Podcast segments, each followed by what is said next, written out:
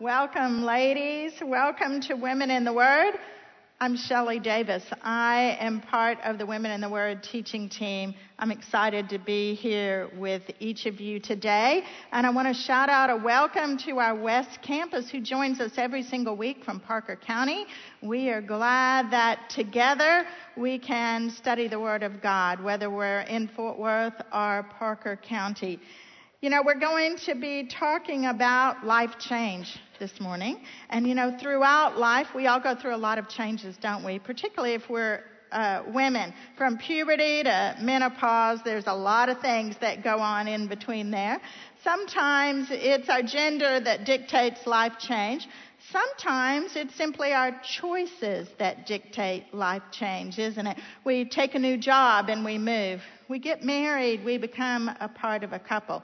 Maybe we have a baby or two and we're someone's mom. Sometimes it's the culture that brings life change into our um, lives. It either leads us or deceives us into making changes in our lives by telling us what we should look like or even what values we should hold. Sometimes that brings life change.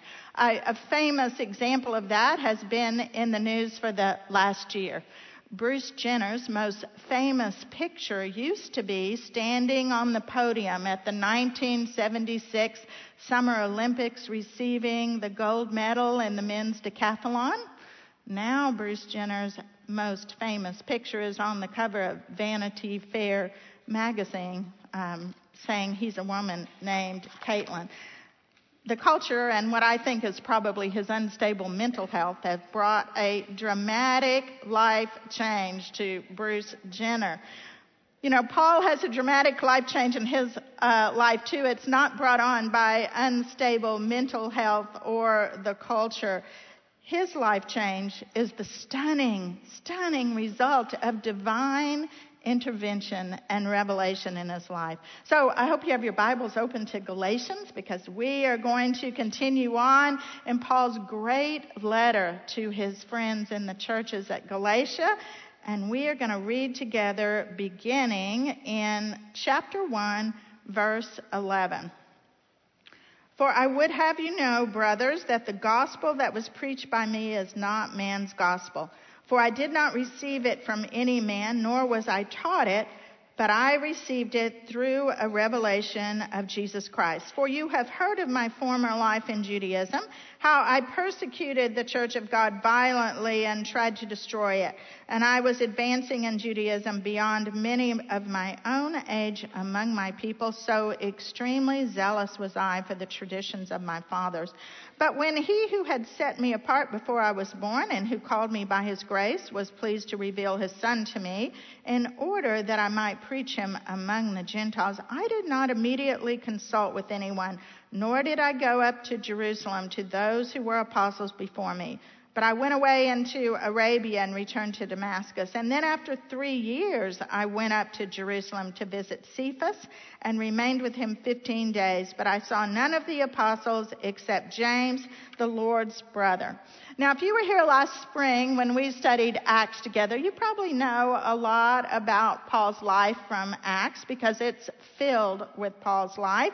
Paul's life is a familiar story. He was a Pharisee in the Jewish faith. And he tells us here in verse 14 that not only was he a Pharisee, he was a zealous zealous Pharisee. And he had one goal in life. And his goal in life was to hunt down and persecute and even execute those who had begun to follow Jesus after his death, burial, and resurrection. It was Paul's life mission.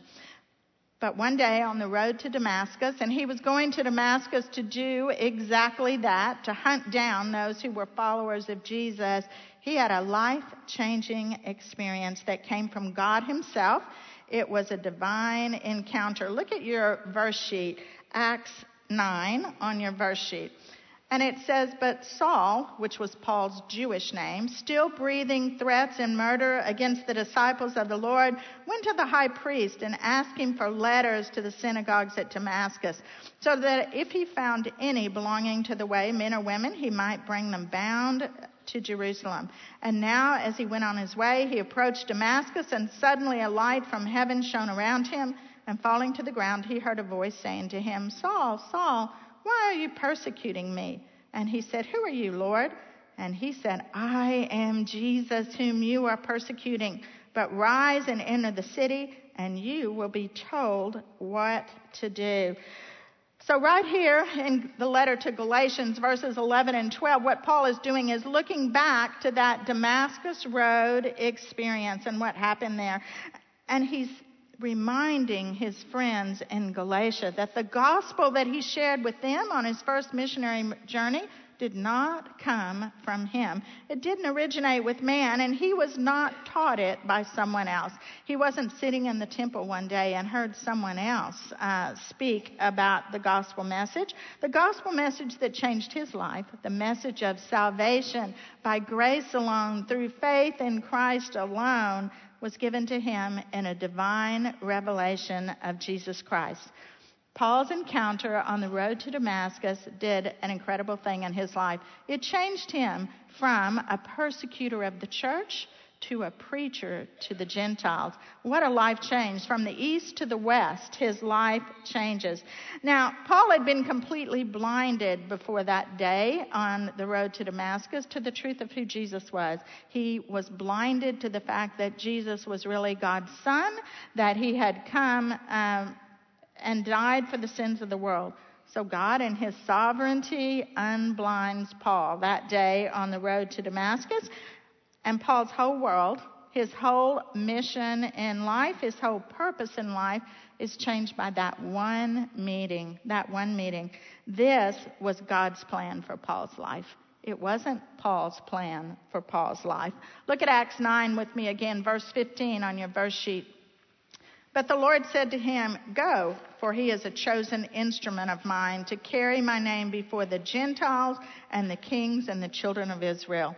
That's Paul's new life mission to carry the Lord's name before the Gentiles and the kings and the children of Israel. Now, Paul is not simply a self absorbed guy here. He wants the Galatians to know how important he is and how God came straight to him and revealed uh, his mission to him. His point to the Galatians in telling his life story to them is to firmly establish his credentials as an apostle. If you were here last week, you heard Deb talk about that the word apostle means one who is sent with a message. And there were originally 11 men that went out and uh, from Jesus as an apostle. They added one after G- Judas became a traitor, and then there were 12 apostles again. They received their calling and commissioning straight from Jesus himself before he ascended to the Father. Paul has that same privilege right here. He has been called and commissioned directly from Jesus to take the gospel to the Gentiles from him. Since Paul left the Galatians and shared with them the true gospel message, they've come under the influence of false teachers. We heard that last week from Deb also. And we don't know who these false teachers were. They could have been Jewish Christians who were so steeped in a lifetime of Jewish traditions that they just couldn't let them go. And they were imposing on the new Gentile converts in Galatia uh, the fact that they had to convert to Judaism first. So that could have been the false teachers, or it could have been just uh, Jewish um, disruptors. Uh, that w- did not want this new faith in Jesus to succeed. So they were attempting to convert all of them to Judaism. These false teachers wanted the Gentile Christians in Galatia to add the law to their faith in Christ. They wanted them to add food rules. They wanted them to add circumcision to the finished work that Jesus did on the cross. Now, because of that has been happening with the Galatians, Paul's simple point here is that he has real authority as a real apostle. He's establishing that right here to the Galatians in his letter. His life has been changed. His life change didn't originate with himself or with anyone else, it originated with God.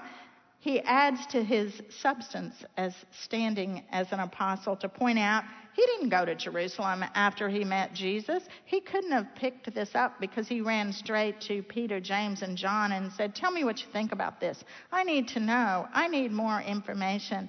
No, for three years he stayed away from Jerusalem. He went to Arabia and Damascus. And when he did finally go to Jerusalem three years later, it was simply for a personal visit so he could get to know Peter.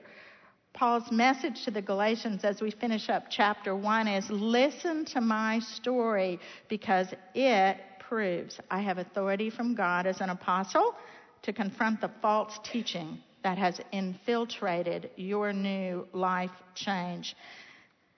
You know, there's always great lessons for us in the scriptures uh, also. And as we read Paul's words here today, where he is laying out how his story of life change gives him authority, our lesson is our story gives us authority too, and we need to be prepared, just like Paul is, to tell our story.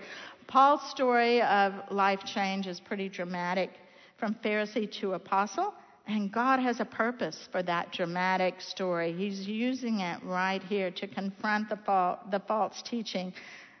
Our stories, our stories also give us the authority the authority to tell the truth of who God is and how he has changed our lives. We all have that kind of story if we have met Jesus at one time or another. And when we tell our stories with the authority that they bring uh, because of our faith in Christ, it offers others life change also. Look at Matthew 28 19 on your verse sheet.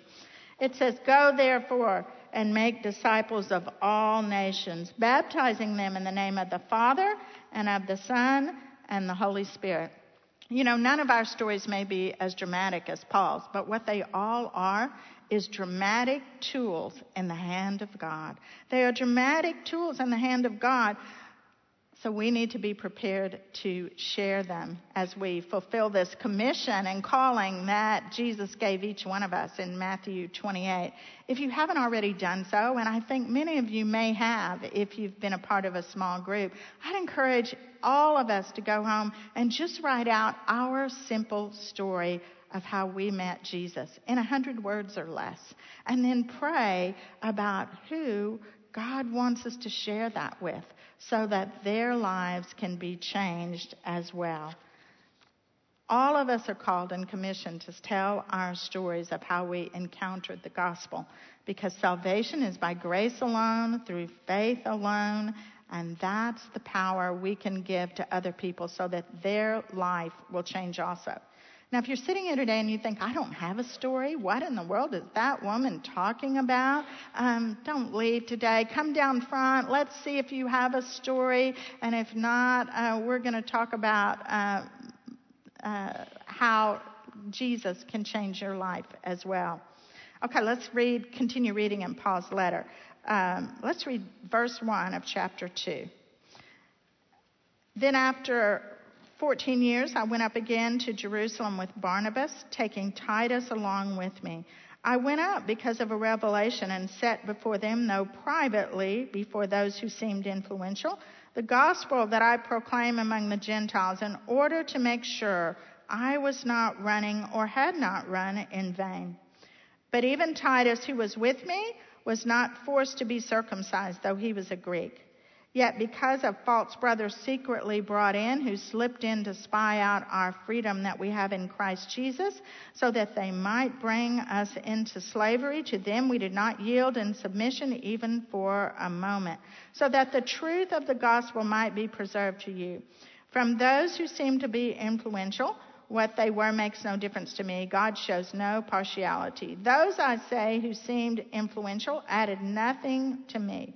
On the contrary, when they saw that I had been entrusted with the gospel to the uncircumcised, just as Peter had been entrusted with the gospel to the circumcised, for he who worked through Peter for his apostolic ministry to the circumcised worked also through me for mine to the Gentiles. And when James and Cephas and John, who seemed to be pillars, perceived the grace that was given to me, they gave the right hand of fellowship to Barnabas and me that we should go to the Gentiles and they to the circumcised. Now, the book of Acts records five different visits that Paul made to Jerusalem. This is probably the second visit. It may have been in response to the fact that they had heard that there was a famine in Judea, and he and Barnabas went up to Jerusalem as a result of hearing about the famine.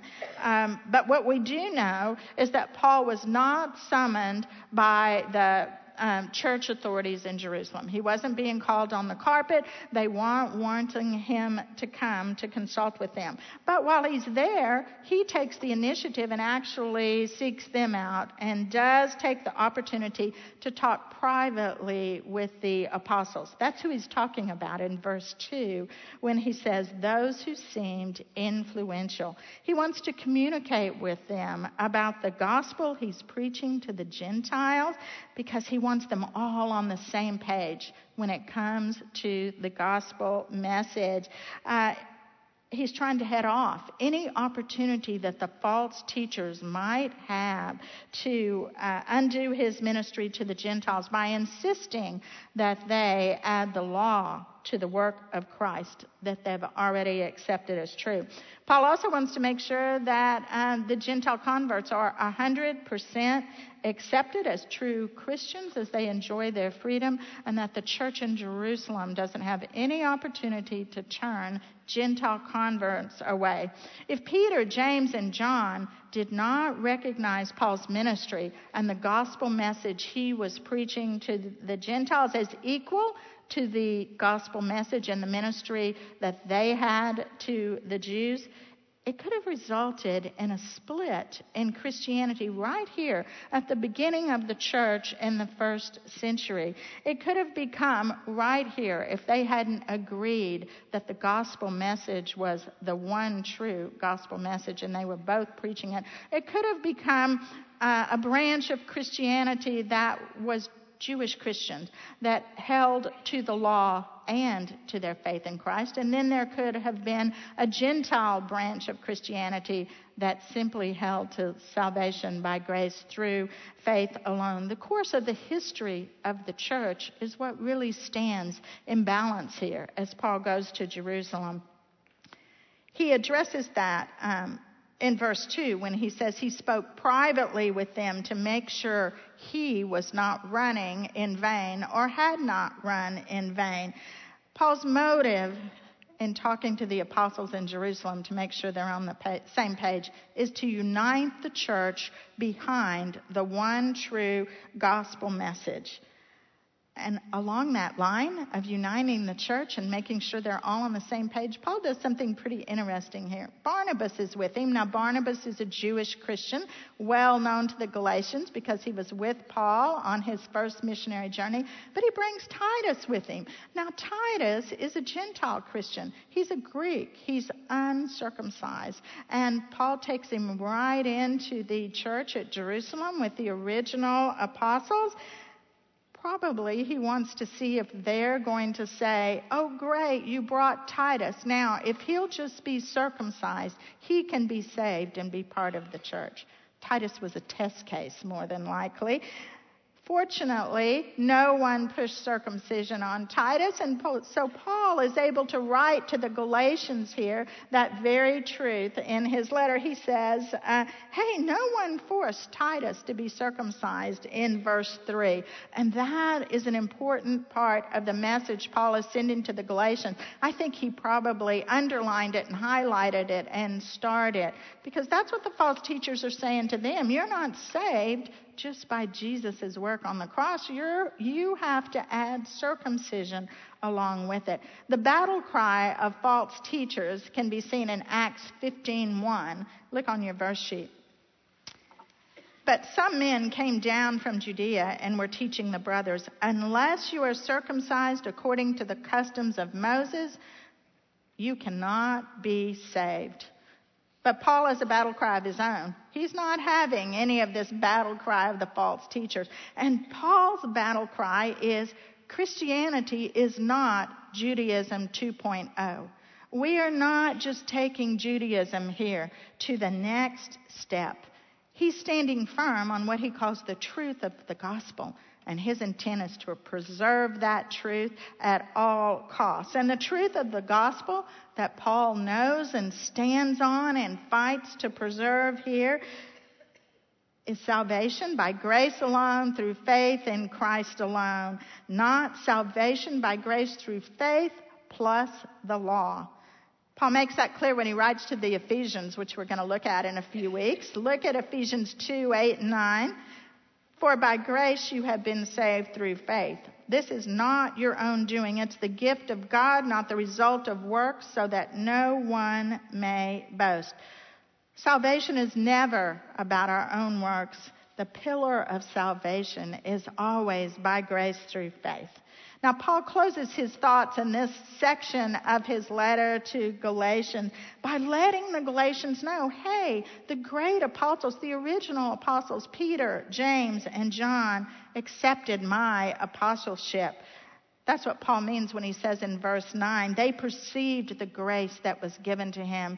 They totally believe with all their hearts that Paul met Jesus on the road to Damascus and that he has received his message of salvation uh, from Jesus. They affirm that. They don't seek to change his message or his ministry because they agree with it.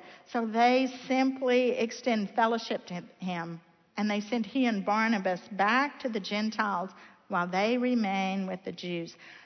These men are united together as apostles with one true gospel message to both the Gentile converts and the Jewish converts through faith in Christ by grace alone.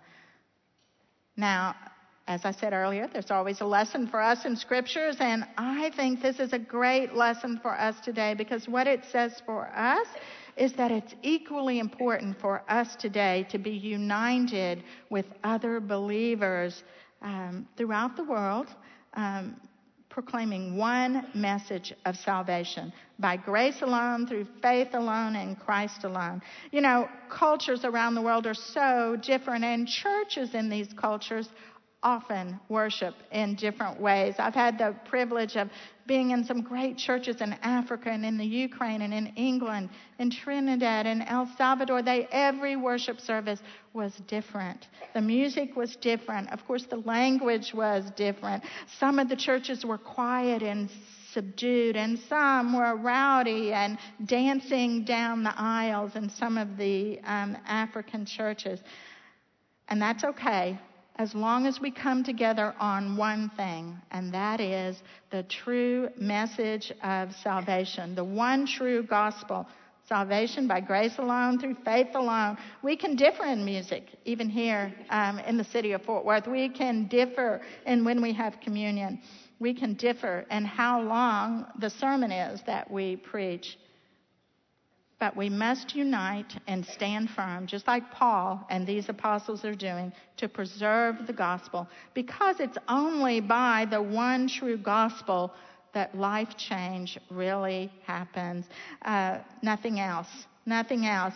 Um, there's a great story in the book of Acts. We're not going to turn to it because of time. It's, uh, I believe it's Acts 16:30, and it's the jailer that has been with Paul in prison, and he simply says to Paul, what does it take to be saved? And Paul's answer is so simple. He says, Believe in the Lord Jesus and you will be saved.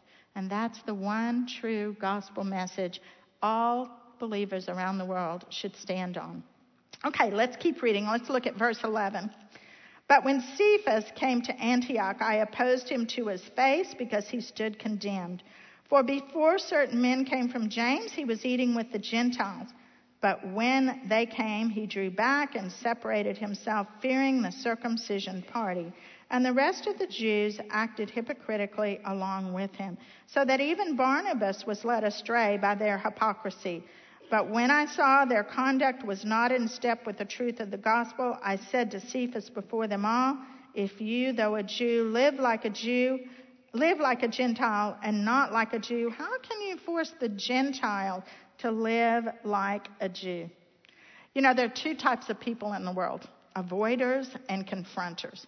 There's nothing in Paul that says he's an avoider. He is a confronter all the way through, and that's what he does here. He confronts Peter immediately. He goes right after him, and now he even shares that confrontation in his letter to the Galatians. You know, Peter's been having a great visit in Antioch. He has been enjoying his freedom in Christ.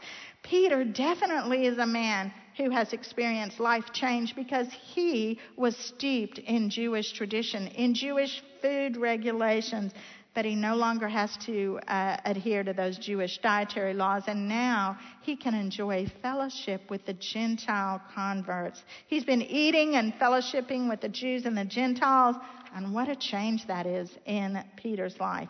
And it's also a great example of the unity that freedom through the true gospel brings to all believers. We can fellowship together when we unite on the true gospel. So all is good. And then some men arrive from the church in Jerusalem and they're shocked at Peter's freedom. They're shocked at what Peter's doing. So Peter, who's ever the fearful people pleaser, um, what does he do? He does not do what Paul does and stand firm on the one true gospel. Peter immediately um, sticks out his hands and says, Take me back into slavery. I'll go back to the law. Just put those handcuffs of the law back on me. Uh, he goes right back into slavery to the law and he separates himself from the Gentile Christians. What's so strange about it is in Acts chapter 11, we have Peter championing um, uh, courageously the Gentile conversion of the Gentiles that gave them the freedom that he had been experiencing with them. Look at Acts 11 on your verse sheet. And this is Peter starting out talking. He says, If then God gave them, meaning the Gentiles, the same gift to them as he gave to us when we believed in the Lord Jesus, who was I that, who was, who was I that I could stand in God's way? And when they heard these things, they fell silent and they glorified God, saying, Then to the Gentiles also God has granted repentance that leads to life. I mean, Peter is championing the Gentiles here in Acts chapter 11, but now he has a memory lapse that's brought on by fear in the presence of those who have not embraced the freedom that we have through the gospel. With Peter's defection back into slavery to the law, those around him begin to defect too. And even Barnabas, who has spent years teaching and preaching um, salvation by grace alone to, through faith alone to the Gentiles, even Barnabas goes back into slavery to the law with him. Now, Peter's transgression is a public one. People see it, and he does it very publicly. So Paul rebukes him publicly in Antioch, which is kind of unusual in the scriptures. He rebukes him in publicly in Antioch, and then he keeps that rebuke public because he writes it to the Galatians here. In verse 14, he says to him, Peter, if you're a Jew, but you've been living like a Gentile and not like a Jew, can you expect the Gentiles who have never been Jews to now start living like a Jew? You know, Paul recognizes Peter is a huge danger here. He's probably even a bigger danger than the false teachers that the Galatians have been facing because he's an apostle. He was with Jesus. Everyone knows that. He has a standing in the church that is heads above all others. So, what Peter does holds a great deal of weight. Peter's life had changed from that of a Jewish man under the law to an apostle of Christ. He's a Christian set free. So, Paul, ever the confronter, is not going to stand by and let even Peter jeopardize the freedom that the Gentiles have. He's not going to let Peter take himself or anyone else back into slavery. Look at what Paul writes in Galatians 5:1. He says, "For freedom Christ has set us free. Stand firm therefore and do not submit again to a yoke of slavery." And here's the lesson for us today, ladies. What it means in our lives is we have to confront legalism in our own lives and in the lives of others that are around us. And the reason is not because we just want to be the boss or because we like confronting people. The reason is it leads people away from the true gospel. It leads them into thinking that rules and regulations are what gives people salvation. And we know that's not true. When I was a little girl, I remember my mother telling me a story when I asked her about going to church. And she told me that when she was a little girl, she was probably just six or seven at the time, her parents were not regular churchgoers. Her dad worked on the, my grandfather worked on the railroad. He was gone frequently. And so when a friend, a neighbor child that she played with all the time, invited her to go to church with her, she was excited. She had a new dress. She knew that her friend dressed up every Sunday, and her friend sang songs that um, she knew she had learned at church. And so my mom went with great excitement to that friend's church that morning. And I think all was going well until the Sunday school teacher set her down and asked her, Do your parents dance and play cards?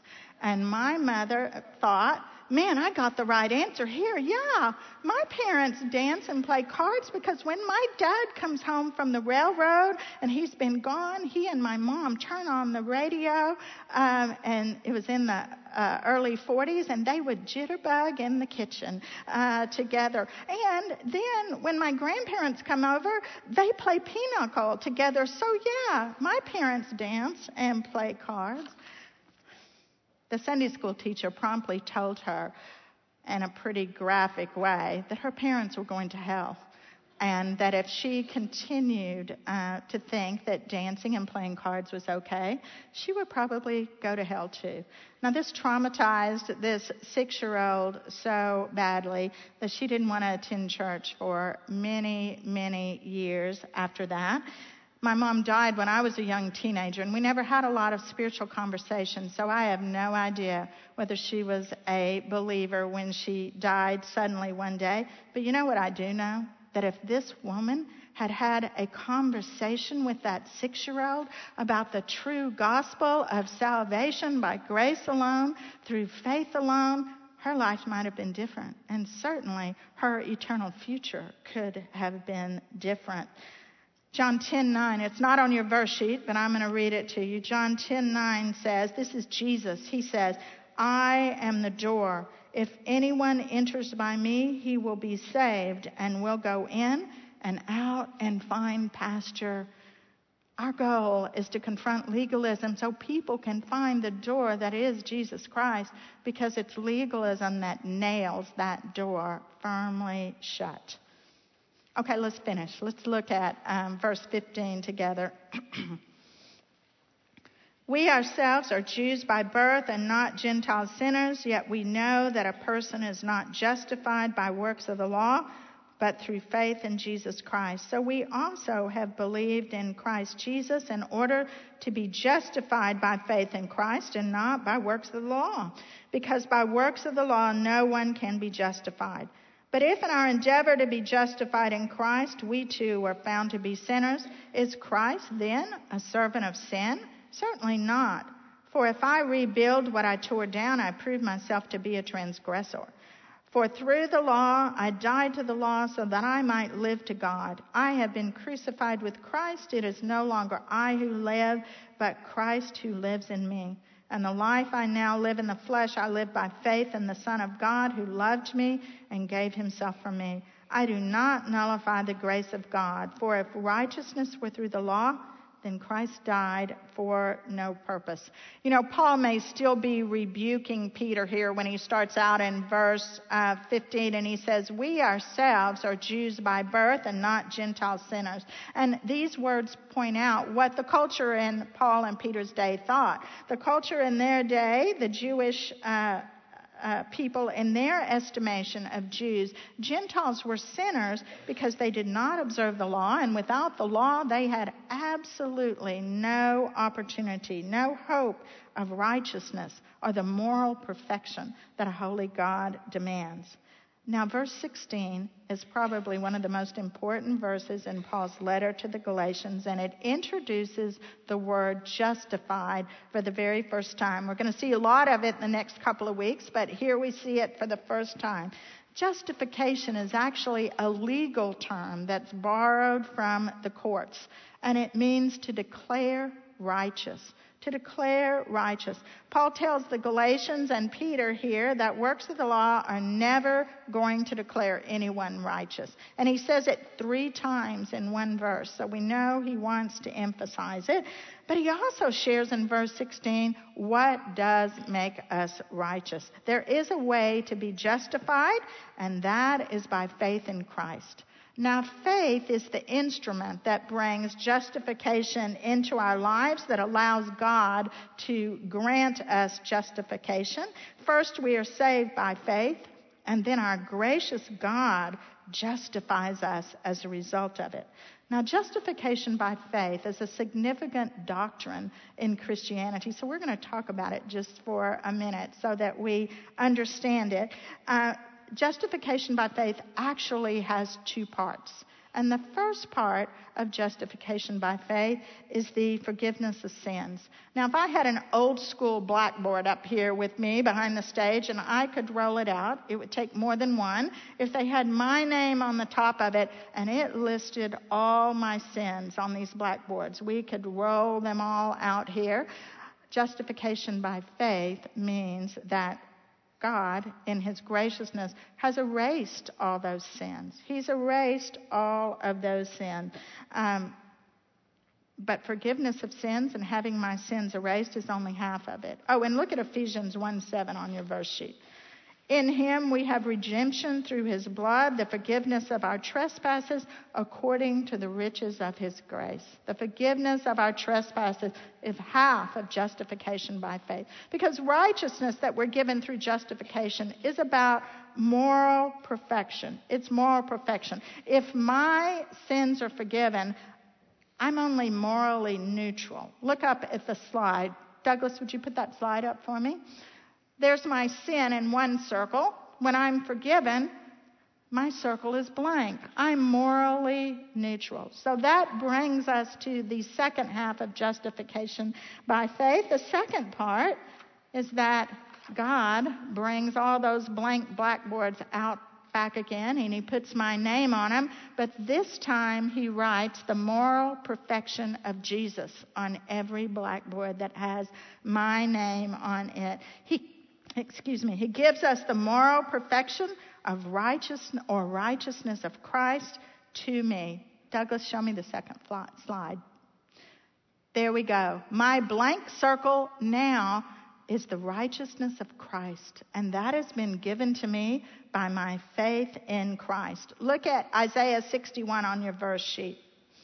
It says, I will greatly rejoice in the Lord. My soul shall exalt in my God, for he has clothed me with the garments of salvation. He has covered me with the robe of righteousness, as the bridegroom decks himself like a priest with a beautiful headdress, and as a bride adorns herself with jewels. When we are justified by faith in Christ, God not only forgives our sins, but He majestically adorns us with the righteousness of Christ so that we are like a bride wearing her jewels. My favorite definition of justification by faith or explanation I've printed down at the bottom of your outline so you don't have to try to write it down. It's from Wayne Grudem's Systematic Theology, and he says it's the instantaneous legal act of God in which he thanks of our sins as forgiven and Christ's righteousness as belonging to us and declares us righteous in his sight. What an incredible life change that is for all of us when we understand that we have been justified by our faith in Christ. And you would think that is a bargain that no one would turn down. Why would you go for justification by works, having to sweat and slave to be perfect, when we can have justification by faith?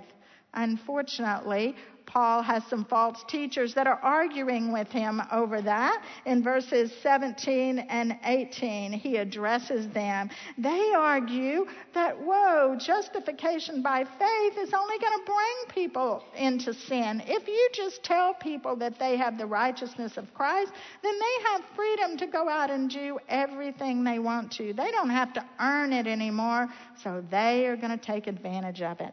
Well, Paul, our confronter, um, does not agree with that, and he says, hogwash, nonsense.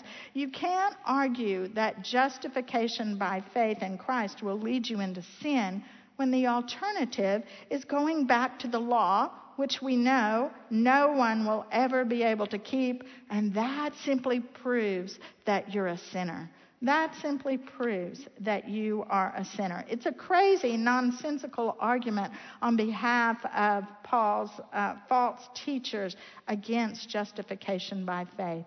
Grace does not lead us into sin. The law proves that we are sinners. You know, Paul continues to confront the false teachers right here to the very end, but he does it in verse 20 in a different way. What he does is he passionately declares that he has a changed life. He says um, he has a new identity. He has been crucified with Christ. The Paul that he was, no longer lives. The Pharisee that he was does not exist. The past that he had is no more. If Paul had a passport for all the travels that Paul had done throughout his missionary journeys, if Paul had a passport and he had to flip it up at the border to see, uh, to get into those different countries like we had to do, who do you think the picture would be in Paul's passport?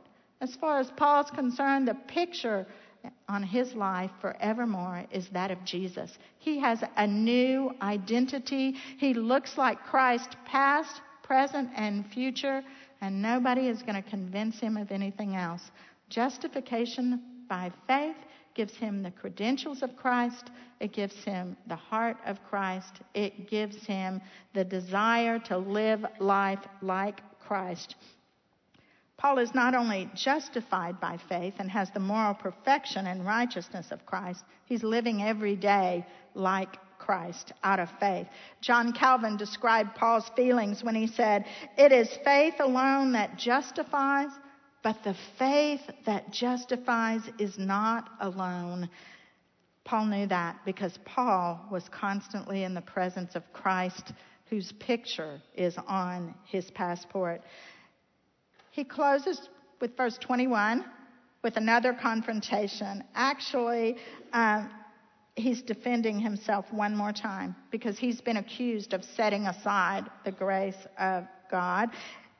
And he says, It's not me that's done that, it's Peter. And it's the Galatians who've set aside God's grace when they put themselves needlessly under the law. Whenever we go back in slavery to legalism, we are the ones that are setting aside God's grace. Because, and he finishes this chapter with an interesting statement. If God had intended us to work for our righteousness by observing the law, then death, Jesus' death on the cross, was not only pointless, it was the biggest mistake in the history of the world the biggest mistake in the history of the world. Now, fortunately for us today, we do know that Jesus' death on the cross was not pointless. It was not the biggest mistake in the history of the world. We know that just like Paul, we are justified by our faith, not by our works, and our message as we finish chapter 2. Uh, has to be rejoice. It can't be anything else but rejoice because you know what's on our passport? Our passport has a picture of Jesus also. That's who we are. We have been given the freedom and the righteousness of Christ through our faith in Christ. We have life change that can never be taken away from us. We are um, equal to Christ, and that's who's on our ID.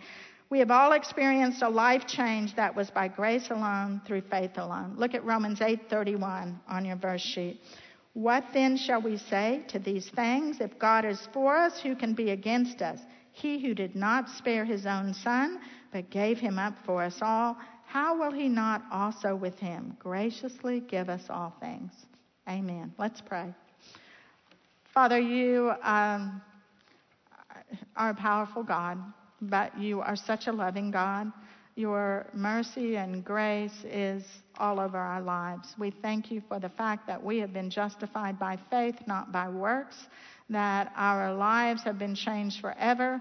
Um, we have Christ's picture on our ID also. That is our new identity. Father, I pray that as women we will leave here today, we will contemplate and think on the truth of how you have changed our lives, and we will willingly um, share the one true gospel with everyone that we meet. Thank you, Lord, for this time together and for these women. I'm asking your favor on them and on their study of the Word of God, and I pray this in the name of your Son, our Savior, Jesus Christ. Amen.